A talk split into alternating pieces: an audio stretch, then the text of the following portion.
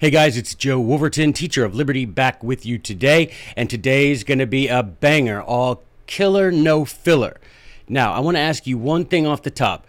Please, guys, I, I don't know how else to say this except directly. I'm not fixing to get rich off this podcast. I am literally doing this for one reason and one reason only, and that is to give us a shot at restoring our liberty period. I have no other motive because this, I have to pay to do this because it takes me away from the things that pay me. Now, I'm not saying that and have want you to think, oh, well, then go back and do it. You're not doing us any favors. Uh, that's not the way I intended. What I intend to say by that is we can all benefit if y'all if you are a teacher Share this with your students. It's not like someone's getting rich. It's not like someone's even getting paid. I'm not even getting paid, right? You don't have to feel guilty about, you know, uh, commercializing your classroom because that's not what's happening. I'm not getting anything for any of this except the satisfaction, the spiritual satisfaction of making some kind of contribution to the cause of liberty, right? That's it. So if you're a teacher, would you share the podcast information with your students. If you're in a club, will you share it with the people in your club? If you're in some sort of group, will you share it with the members of your group? And guys, I I hope you know me well enough by now to know that this is not some sort of selfish plea for popularity. I don't I could not possibly care less about that stuff than I do right now. But I do care about this country and I do care about liberty. And that's why I devote this time, okay? So please, if you don't mind doing that. And real quick, because there's so much I got to talk about. Last week, didn't seem to be a big popular episode with the Cincinnatus, but Cincinnatus is a man y'all should know. Cincinnatus is the model of leader that we should look for. Okay, I'm not going to go back and rehearse the Cincinnatus, but I wanted to show you a couple of books in case you go back and you watch it and you want to know more about Cincinnatus. Here is a really good book Michael Hillyard, Cincinnatus, and the Citizen Servant Ideal. Okay, Citizen Servant Ideal, Michael Hillyard, and the Citizen Cincinnatus and the Citizen Servant Ideal. And for those of you who want to know more about George Washington being the American Cincinnatus, here we go. This is Garry Wills, very, very well known historian. Garry Wills talking about that very subject George Washington, the Enlightenment, and George Washington as the American Cincinnatus. So, all right, there you go.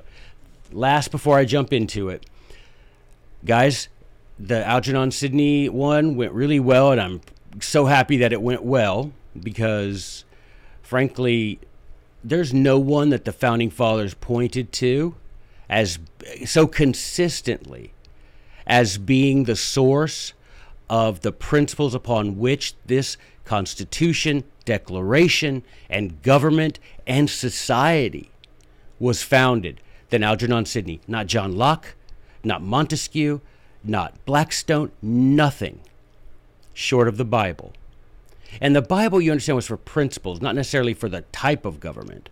And I know some of y'all are going to be upset, but it's true the Bible was important for the teaching of virtue, right? Teaching to love God, right? To fear God, to worship God, all of that. So, but when it comes to understanding the way our government was meant to function, the way what the declaration meant, guys, you got to read. I know it's a lot. Trust me, I know it's a lot. But you got to read Discourses Concerning Government by Algernon Sidney. Now, I would, if I were you, I would buy it. I think the paperback is like 14 bucks from Liberty Fund. All right, libertyfund.org, libertyfund.org. Um, I still don't have a a uh, discount code for you. We have to get over a thousand subscribers to do that. But I would tell you discourses concerning government is like 14, maybe a good back to school present because Jefferson said that if we're going to sustain this liberty, right? He said this book should be put into the hands of every young American as soon as they are able to read. Guys, we need to get this book distributed and taught, okay? And you're not going to get taught that in school, right? I will say there are a few people, and I'm happy to point them out Spencer Bowers, James Russell, um, that do teach these things. And I know that Colonel Sidney, wherever he is, is very grateful. And I know that Thomas Jefferson and James Madison and George Washington are very grateful that you got you two gentlemen are, are teaching these principles still in in the face of opposition. You know, so persecuted they the prophets that came before you guys. And I'm grateful for you and someday your country will be grateful for you. And so, discourses concerning government, please, guys, libertyfund.org, libertyfund.org. I think it's like 14, 17 bucks for the paperback. I think it's like 30 for the hardback, but you know, let's I know everybody's struggling. Trust me, I know everybody's struggling. But you can get it online for free, right? If you want to, you can get it online for free. I'm just saying it's for me reading stuff online like that is is very difficult. Okay, I already need a beverage, y'all. So let me get a beverage here. Today's beverage mug brought to you by my alma mater, Brigham Young University, who now are going to be playing in the Big 12, but that's neither here nor there. Sometime in the fourth century BC, let's get it. Let's go. Greek philosopher Aristotle. His name means complete perfection in Greece, Greek. Wouldn't that be awesome if your name for eternity was complete perfection. We got Plato with swole up, powerful, muscular. And then we got Joe, which isn't even a real name, based on Joseph. He shall multiply. So, you know, I don't know. He shall multiply, and I really stink at math. So, whoever came up with that name, not so much. He wrote a book in antiquity inquiring into what is it that could keep a people, a state, a country, what could keep them peaceful and functioning well and to the benefit of all the citizens of that state, that country.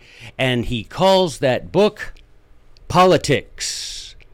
Like I said, sometime in the 4th century BC before Christ, sometime 4th century BC, Aristotle writes this book, Politics. This is my little Loeb version. You know the deal Greek on one side, English on the other. Yeah, Greek on one side, English on the other.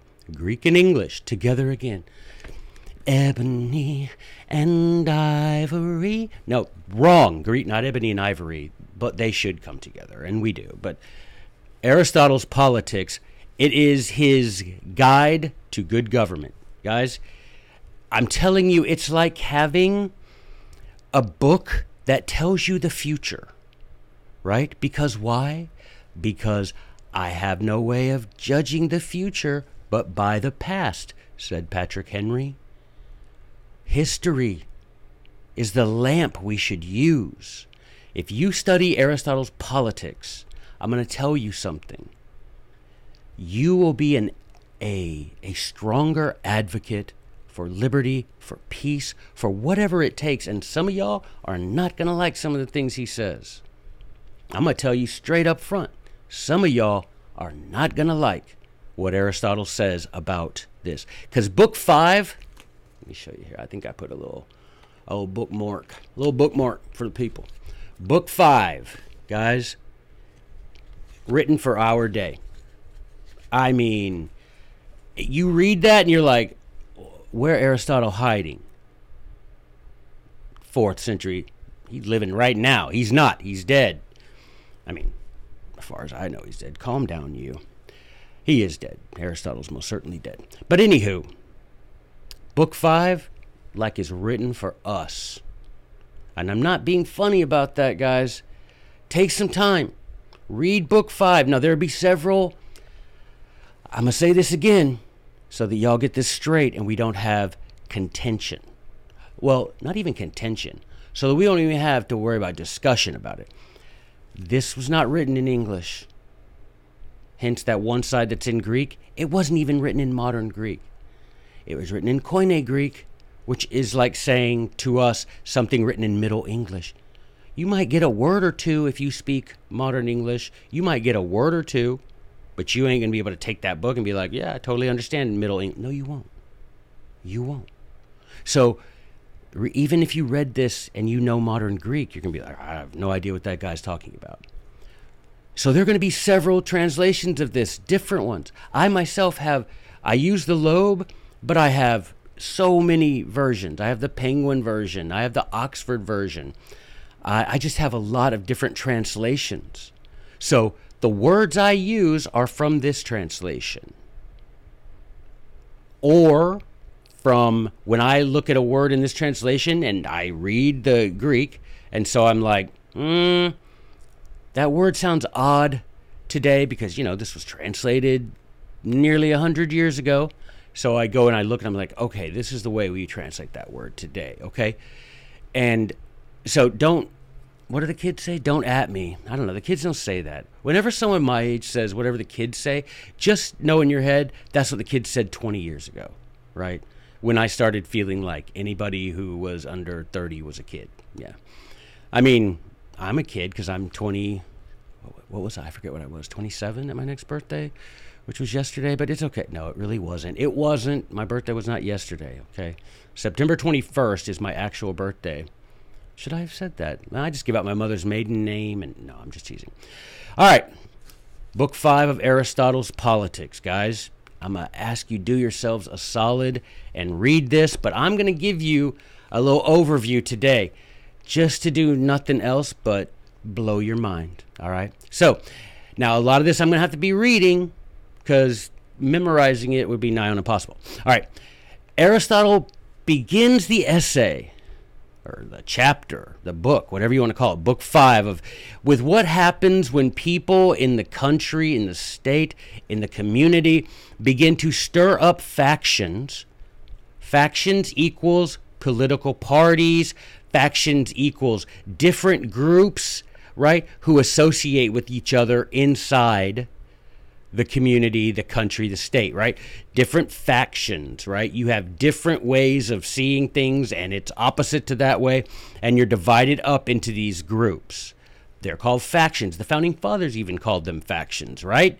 You read Federalist number 10, Federalist 51, talks all about that, right? By James Madison. So, what, what, he said, you get some organization, some group. I think he calls it a cabal at some point, which comes from the Latin for head. But it's like a conspiracy of powerful people, and they stir up these factions, right? Because some factions naturally exist, but they can coexist, right? Peacefully coexist. Well, he says that sometimes when a commonwealth, a republic, is heading down, is heading for destruction, these are some of the things you should look out for. First is an increase, a, a seeming, you know, crescendo of contention among these various factions, okay? And he said one of the things that you can look for that will be stirred up will be this desire among some of the factions for equality. That they will say, you say we're equal, all men are created equal, but how come I don't have my equal share? Now, the what Aristotle says is as they are equal to each other in that thing, meaning we are all born equal. They think they should be equal in all things, including control over property owned by others. The people who are trying to abolish the Constitution and liberty, Aristotle said, will not stop until they have an unequal share of things due to their perceived unequal treatment in other times and in other ways. But don't get it twisted, guys this feeling, and that's the word he uses feelings. He's like, these are feelings that are stirred up. These would be tyrants. They stir up these feelings on purpose among people who genuinely their ancestors were mistreated. And they roil it up, baby. They keep it going all the time. Well, you don't have as much as them. You if they believe you're born equal, then how come you don't have the same as them? Your ancestors were mistreated. You deserve to have, and then not only equal, these people supporting the destruction. And I'm not talking about the group asking for, you know, for the for uh, to be compensated for past wrongs. I'm not talking about them. They get stirred up by the people that Thomas Gordon called in the shadow of the throne. Okay? The shadow, the people supporting the people that we see as people in power, there are people behind that. And they're the ones who stir these people up wanting this. And then they won't stop. If they could even get equality, they stir it up, these people, so that these other people, this group, wants an unequal. I won't stop until I punish you. Not till I'm equal to you, but till I punish you for what your ancestors did. That should sound very familiar. Next, the motivation, like I said, are feelings. The spirit of feelings, Aristotle writes, is what grips these groups and the people stirring this up.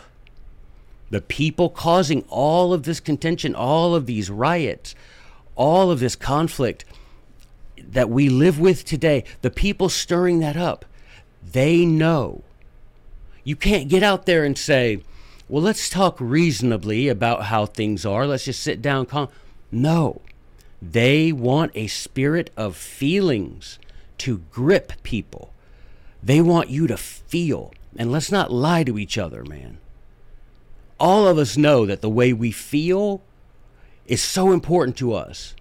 And it should be. We should be a feeling people. We are humans with, with reason and with emotion. But that shouldn't be how we should be led. But these people know that when that time comes, that this people, we got them right where we want them. The feelings. Let's work on their feelings. I feel misunderstood. I feel misrepresented. I feel oppressed. I feel that you don't like me. I feel that you don't understand me, etc., etc. Work on their feelings. Those that desire, this is Aristotle, this equality, they stir up party strife because they feel that even though they are the equals of those that have more, they are not treated equally. We have said that those who feel they ought to be greater than others start this party conflict because of the state of their feelings. Guys, the very word snowflake. And I'm sorry, but there are a lot of conservative people who like to call, you know, progressives and liberals snowflakes, and it, it's a fact. But snowflakeism, feeling, being all up in your feelings about stuff, that's not the the left doesn't have a monopoly on that, guys. Okay. The left doesn't have a monopoly on that. I know plenty of people on the right that get their feelings hurt if you say something bad about Donald Trump, for example. Right? So this notion that these people who want to overthrow the Constitution, and that's the literal words that Aristotle uses, y'all. Book five, politics. He says these people, they stir up these factions to say, I want to equal, I have not been treated equally. I want their stuff, and I want more than my equal share to make up for what's been done. And these people behind the power, the people that are really in charge, they stir that up, man. Stir those feelings up. Keep everybody feeling. All right, next. The Greek philosopher reveals the goal is to get gain and honor by creating conflict and political partisan fighting to prevent themselves and their friends from ever experiencing dishonor or loss. Guys, that's the point. They do, they want to put everything on you they want to create this controversy. They want to create the conflict, the f- constant fighting and arguing, the political fighting. They create all of this as a smokescreen to get away with any number of crimes. Guys, if you don't see that today, I don't care who your favorite tyrant is. I, I there's no way I care less about which, which little letter you put after your name or which one of the various tyrants that you support. Right? Go read some Trenchard and Gordon letter number 13 if you want to get some of that, how I feel about that. But the fact is, these people that are behind the powerful, they stir all of us up and they do it constantly with all kinds of conflict. Why? So that they, the people behind the people in power, and the people in power can get away and do the vilest, evilest things and have no dishonor and no loss. But you do the slightest little thing that they can pick, that, that they can portray as bad, that they can portray as intended to harm another, that they can portray as criminal, and you will suffer dishonor and loss like you do not know. Guys, we are being warned and forewarned. 2,300 years ago, he wrote this. And do you realize he wrote this by studying history himself?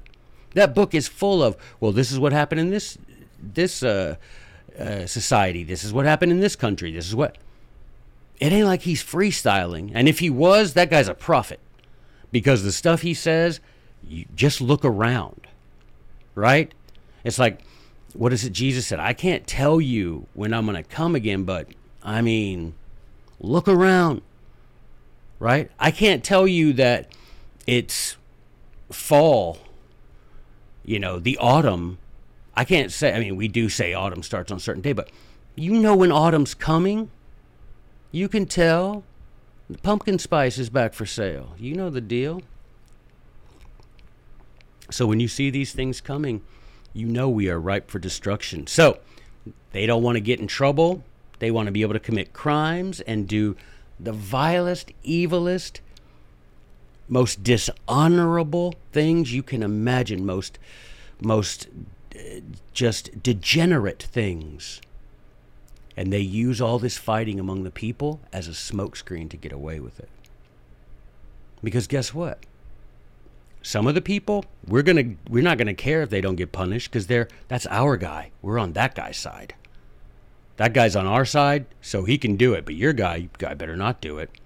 After igniting these fires of faction constantly, those organizing the disturbances, remember, Aristotle, that's why these people with the conspiracy theory, no, it's conspiracy fact, my man read some history, crack a book, and then come at me with your conspiracy. You can't read a page of Aristotle, a page of Livy, a page of Plutarch, a play, a page of Polybius without seeing the constant conspiracies in high places. That's why when people come at me, I just turn them off.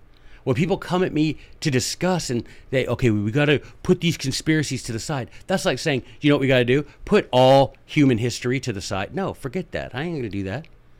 Why, why do I want to be ignorant like you? No, I'm not going to do that. I'm not going to put that aside. So you read this and you'll see this constant conspiracy. There is a conspiracy of people working together, organizing these disturbances. Organ- and I'm not talking about the people you see, y'all. Okay? I'm not talking about the ones that you see. I'm talking about the people behind them that support this financially, that support this in letting them get away with degenerate things, decadent, filthy, vile, evil. Okay? So be careful about pointing the finger at some silly politician. There's somebody behind those politicians. So they continue stirring up feelings and they make these they want people to feel that quote they resent others unjustly getting a share larger than them. And if the uproar and conflagrations meaning these conflict these fires these riots don't deliver the power then guess what? The people the instigators the people behind all this stuff they will turn to quote election intrigue unquote they will make it where people cannot rely on the results of elections. What? Yes, guys, book five.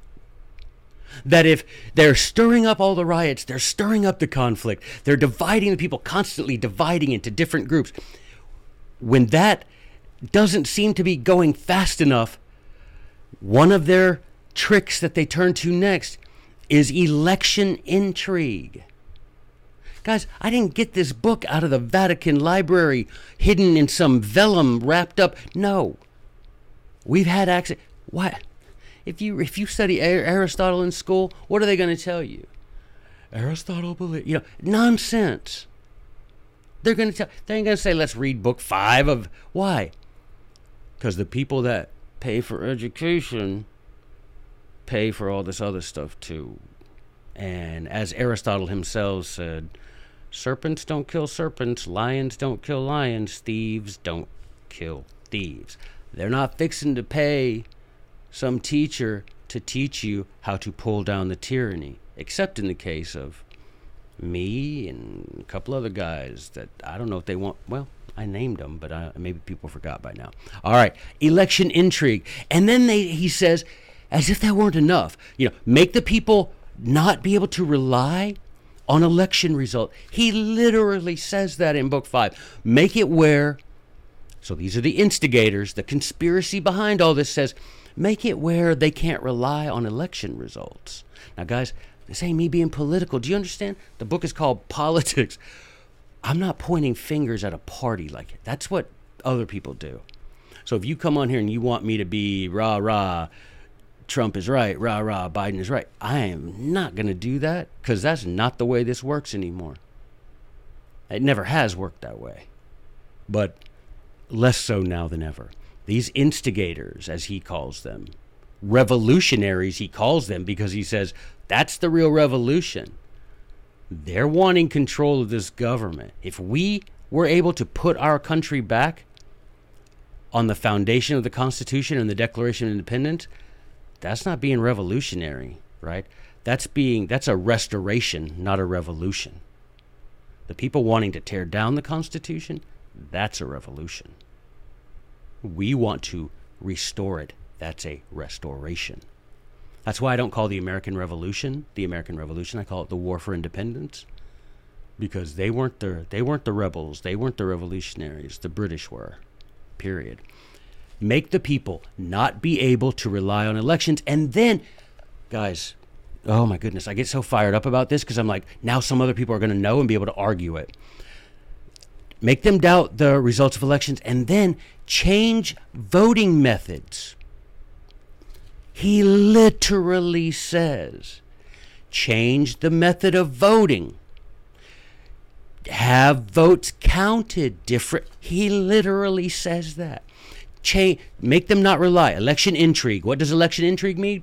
Make them not rely on the results of elections. Change the way the votes are counted.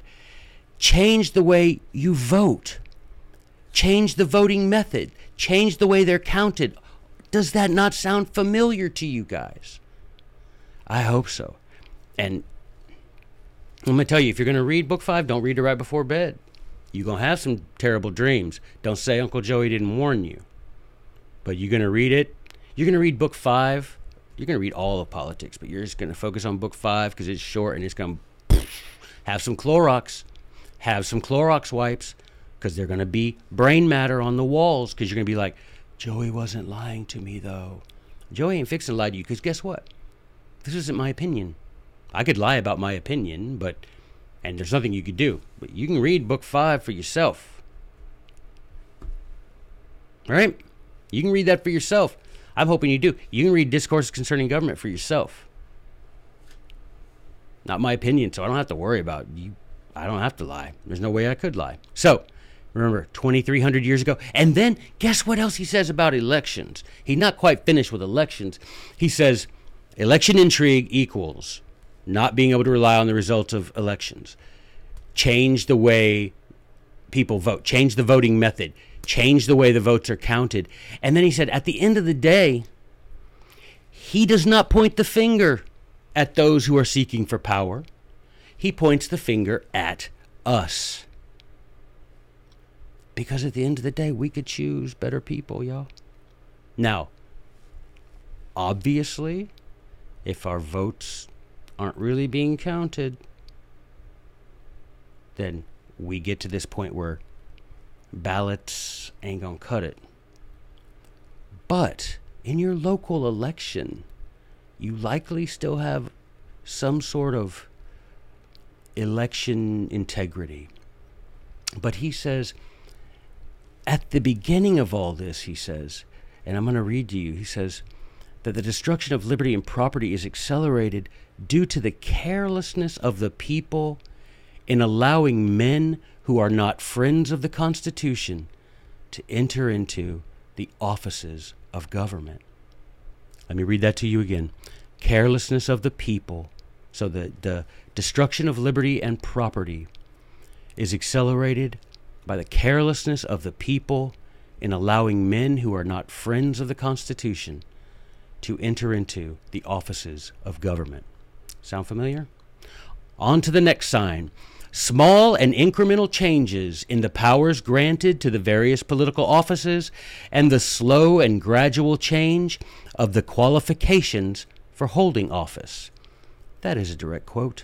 Small and incremental changes in the powers granted in the Constitution to the various political offices and the slow and gradual change of the qualifications for holding office.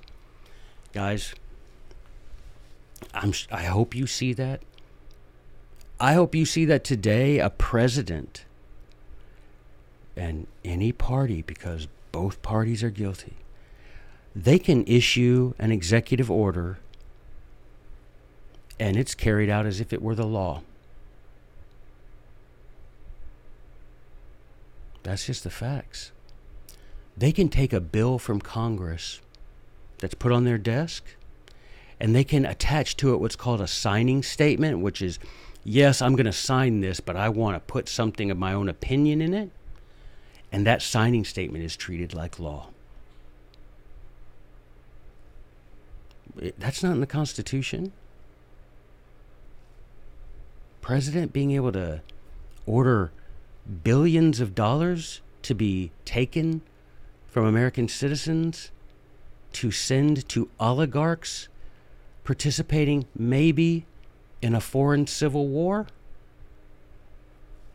But who's saying anything?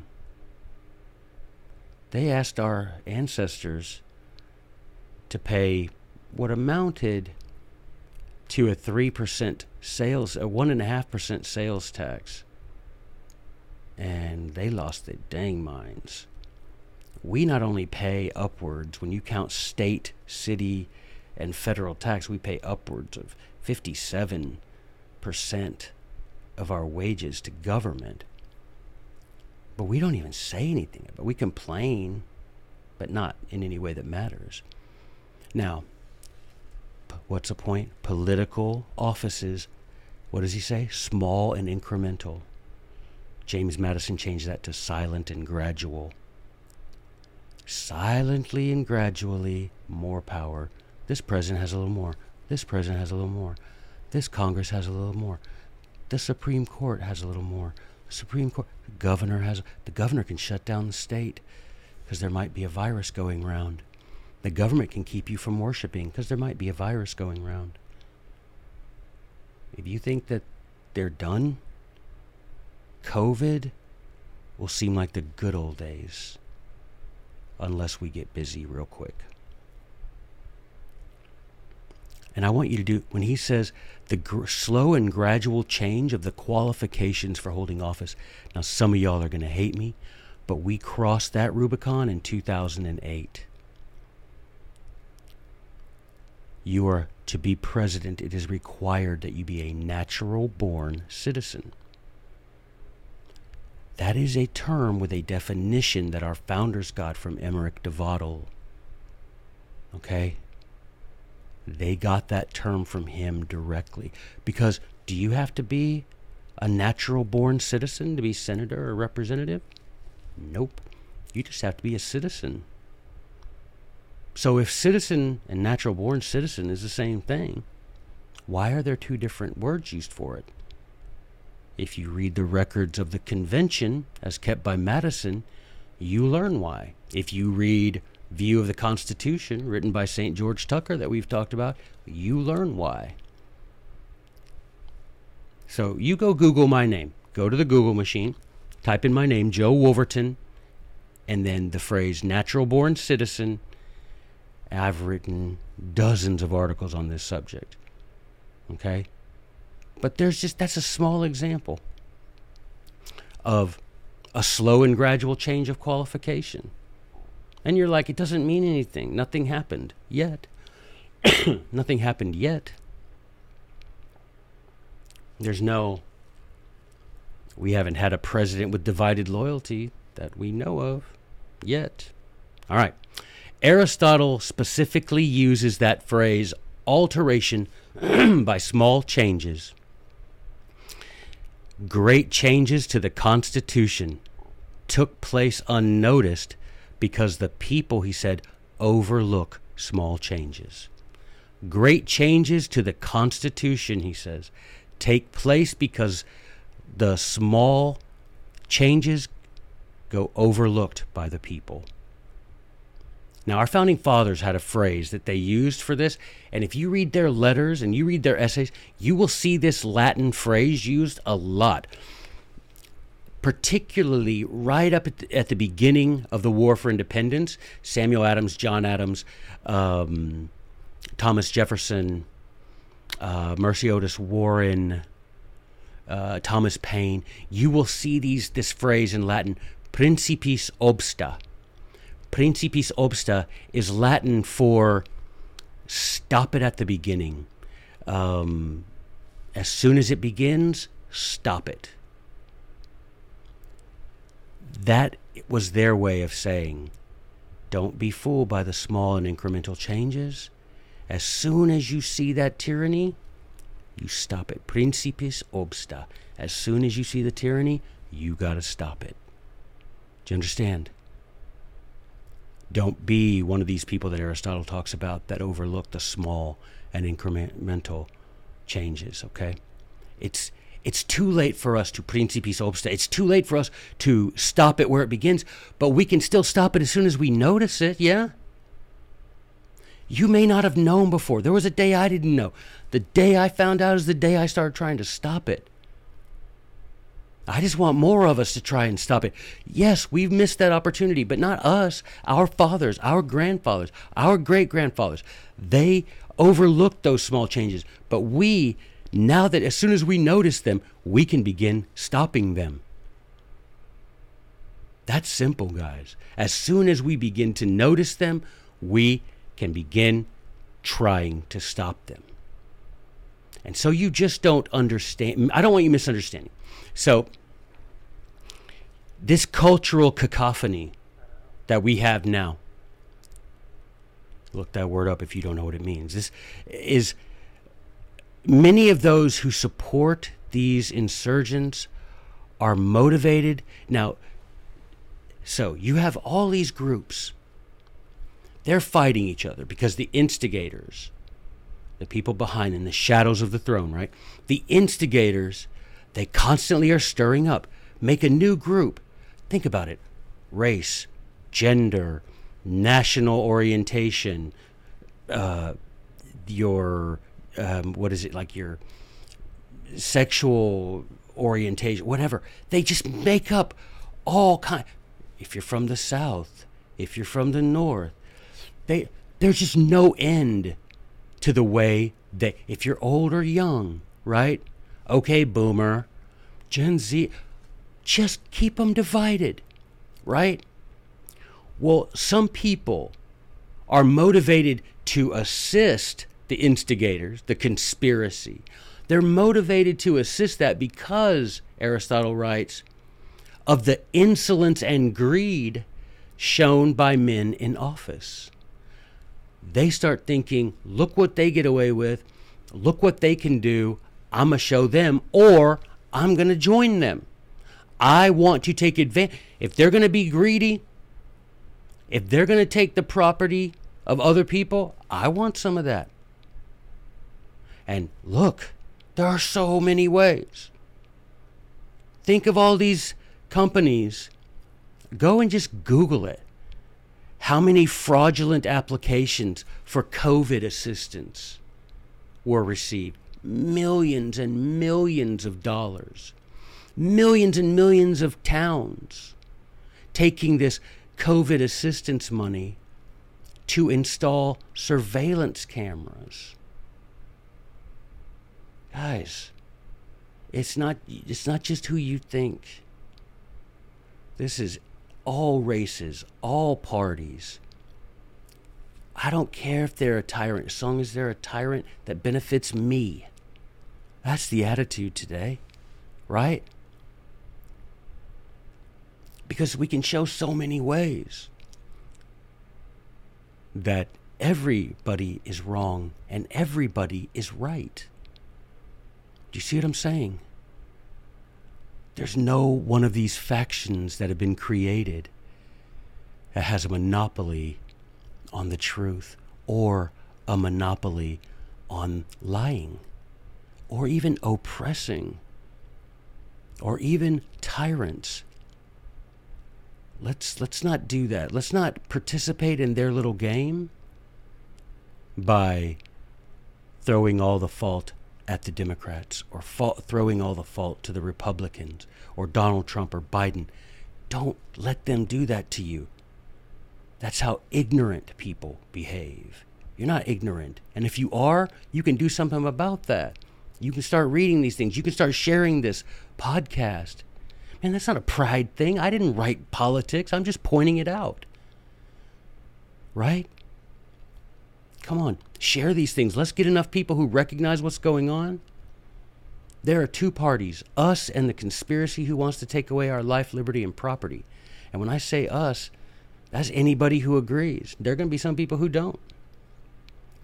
But these people in power, what they see, Aristotle says, what everybody sees these people in power do prey on private property and raid the treasury of the country. Guys, I'm not making this stuff up. Ra- prey on private property and raid the country's treasury. The men in power then use their excessive predominance to hand out benefits that will help them perpetuate their grip on power. They will use their predominance, they will use the power that they've slowly and gradually got, they will use the money stolen from pre- people's property, that is to say, salaries, that is to say, property tax, the, the money we pay the king for permission to live on his land. Do you understand that? That's ridiculous. That's ridiculous. You could own your house and you don't own your house. Because for the rest of your life, you're going to have to pay property tax. You're going to have to pay the king permission to live on his land. That is not America, y'all. That is not America. Uh, I don't care. And you have these people in power prey on private property, raid the treasury to hand out benefits to anyone who will help secure their power and will help them set up a tyranny on the ruins of the Constitution. Does that sound familiar? Political parties stealing property from one side to give to another and then doing saying look how that side look all there's they just want welfare. They just want more welfare more welfare. Meanwhile corporations get way more welfare than individuals in this country. It's just a fact. That's not political. That's a financial fact. Corporate welfare outshines individual welfare by exponential amounts but the people who roiling things up keeping things stirred up Look at that. They just want to keep getting, getting. They don't want to work. They just want to get welfare. And then what? They take from you and they're like, hold on, we'll get some stuff from these guys who are being greedy and using privilege. We'll take their stuff and give it to you just wait. The same people talking out of both sides of their mouth. But here we are, like, yeah, that's our guy. And here another group, yeah, that's our guy. And another group, yeah, that's our guy. Because these guys will tell you whatever it takes to keep you fighting. keep everybody outside the castle fighting while the people inside the castle have huge feasts that you've been paying for with money stolen from you while you're fighting with the people you could be uniting with to tear down the bloody castle and burn everybody in it. But we don't. But we don't. Because this is the stuff our fathers were taught. This is the stuff our fathers were taught. We're taught nonsense on purpose because knowledge will forever govern ignorance, and you can't be ignorant and free. Next step toward annihilation. I'm trying to hurry, y'all. Is that the people of the country will not have a spirit of harmony regarding basic principles of justice and how government should function. And since they will not have this spirit of harmony, they cannot be held together, he says. For this, he says, listen, a chance multitude of people does not form a country. Bunch of people living in the same place, that's not a country. Right?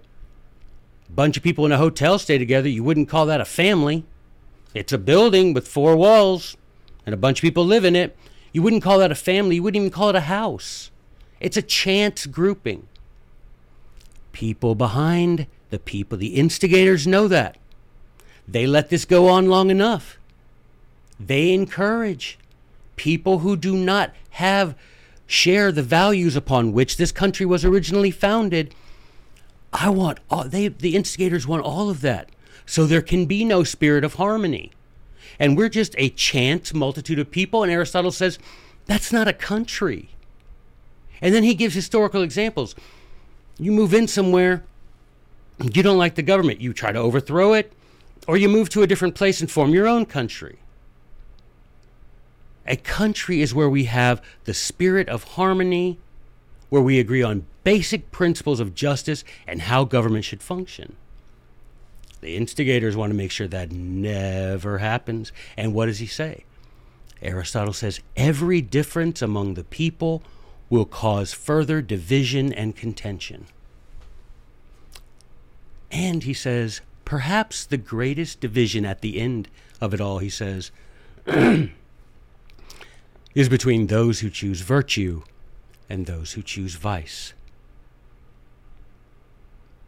So, with all this, and rewatch this if I'm going too fast for you guys. I try to keep these things to an hour. Rewatch this if it's going too fast. Rewatch it till you understand. A chance multitude of people does not equal a society or a country. The definition of that since before Aristotle was what?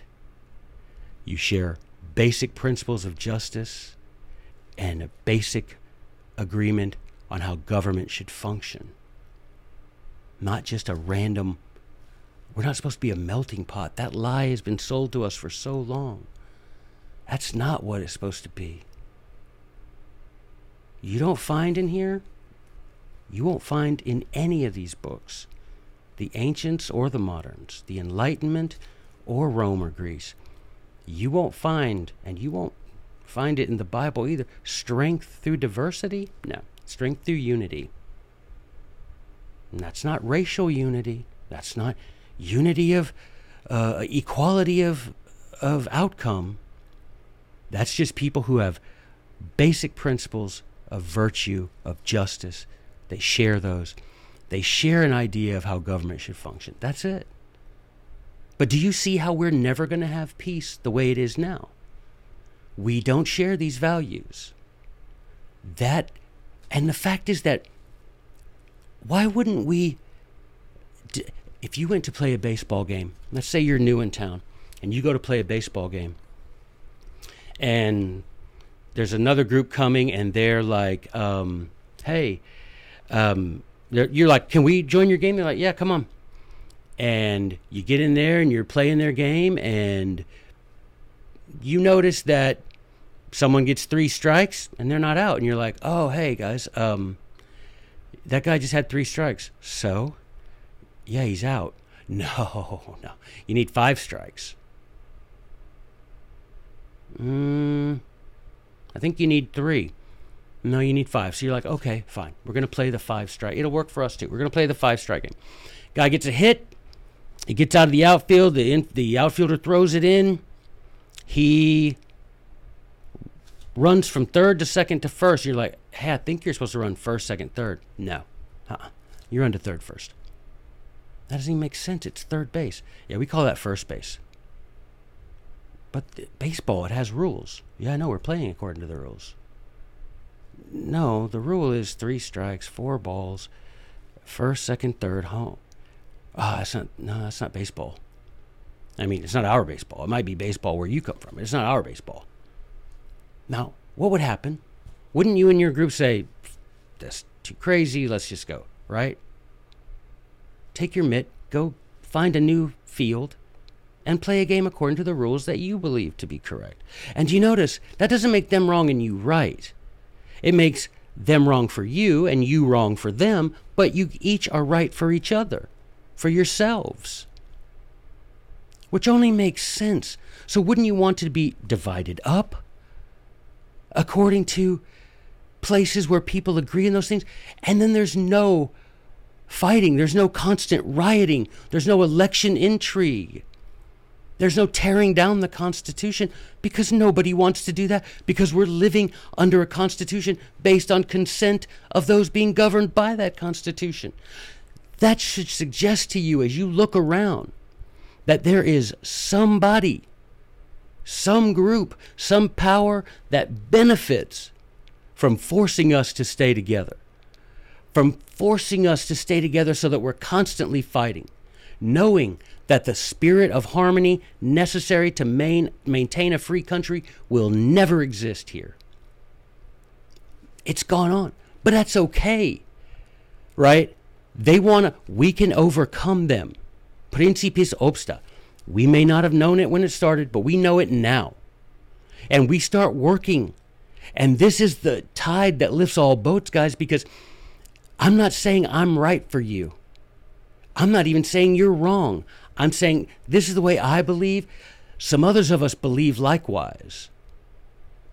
We're just let's just take our mitts and go to a different field and play that game. And y'all can play your five strikes, go to third, first. You can do that. That doesn't make it wrong.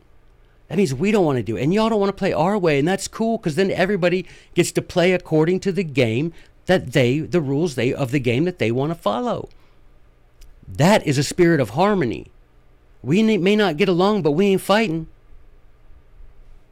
So somebody benefits from the constant fighting.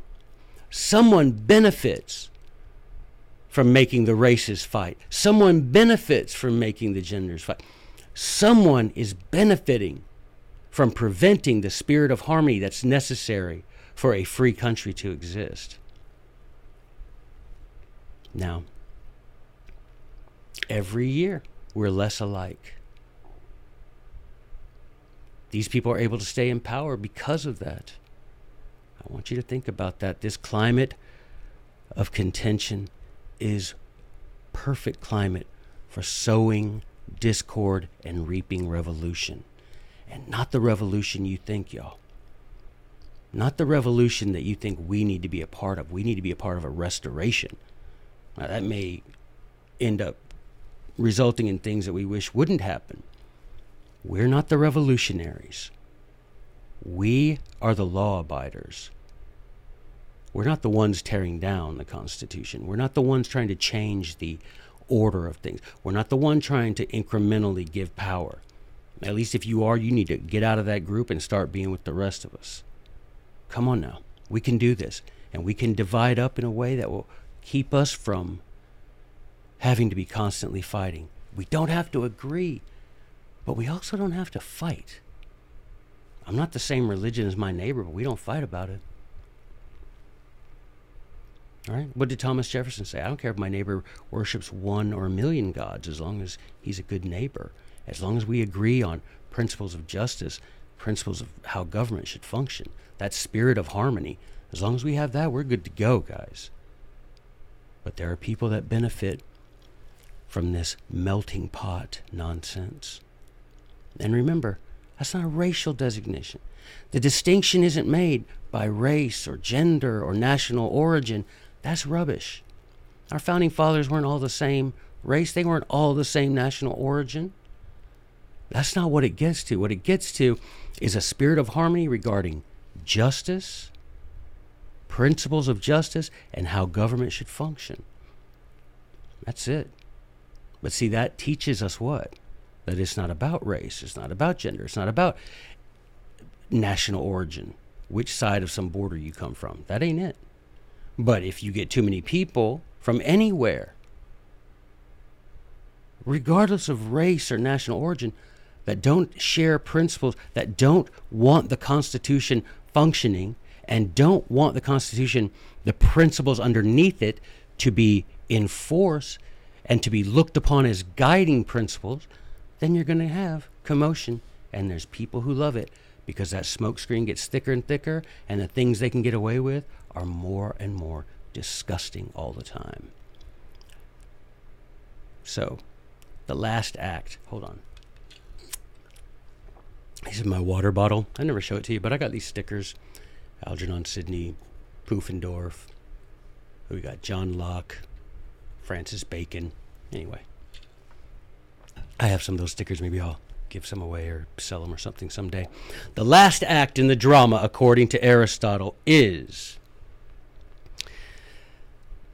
that the construction of a political platform that cre- each plank of which creates a larger structure built to support tyrants in their positions of absolute power. Every year, he says,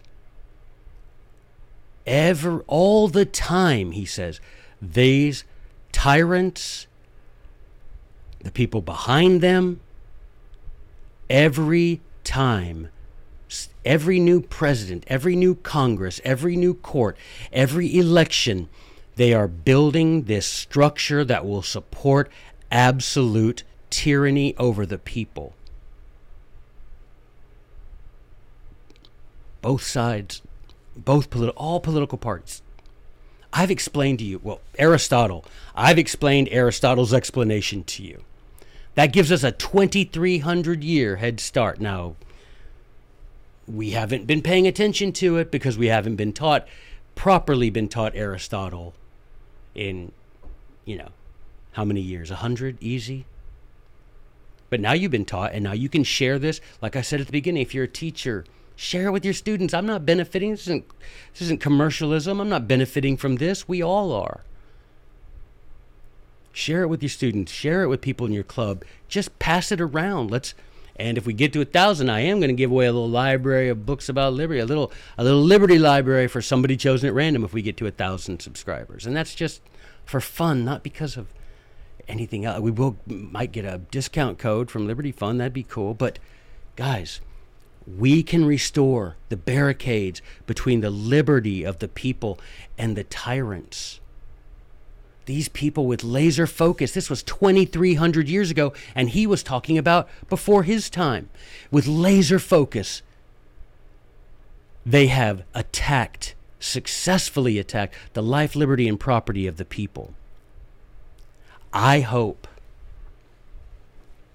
that if you read politics and if you listen to this video and you watch it more than once, this podcast, if you watch it and listen to it more than once, and you read book five for yourself and you read discourses concerning government for yourself and you get fired up and you realize what's going on and you decide to principiis obsta, at least when you know it, when you first know it. It may not be when it first occurs, but when you first know it's occurring. Right? In the law, we have this phrase, did you, you either knew or should have known, right?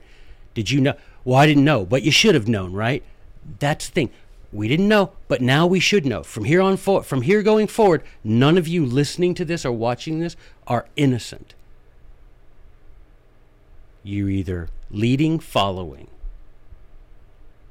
And as Cicero said, from this day forward, right?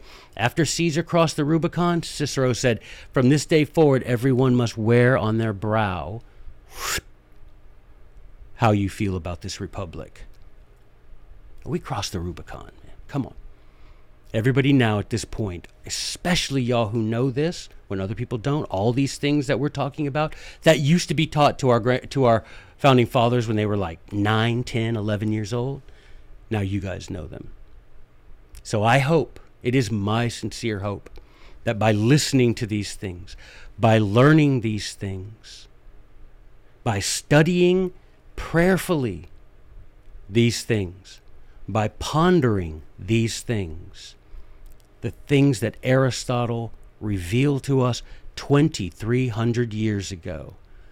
I hope by studying these principles, you will learn to seek that spirit of harmony that is necessary to sustain a free society. And I pray that we may do as Livy counseled and use history to avoid falling prey to those people and their programs that are rotten through and through. May it be so. Thank you guys, and we'll talk to you in a couple of days. See ya. you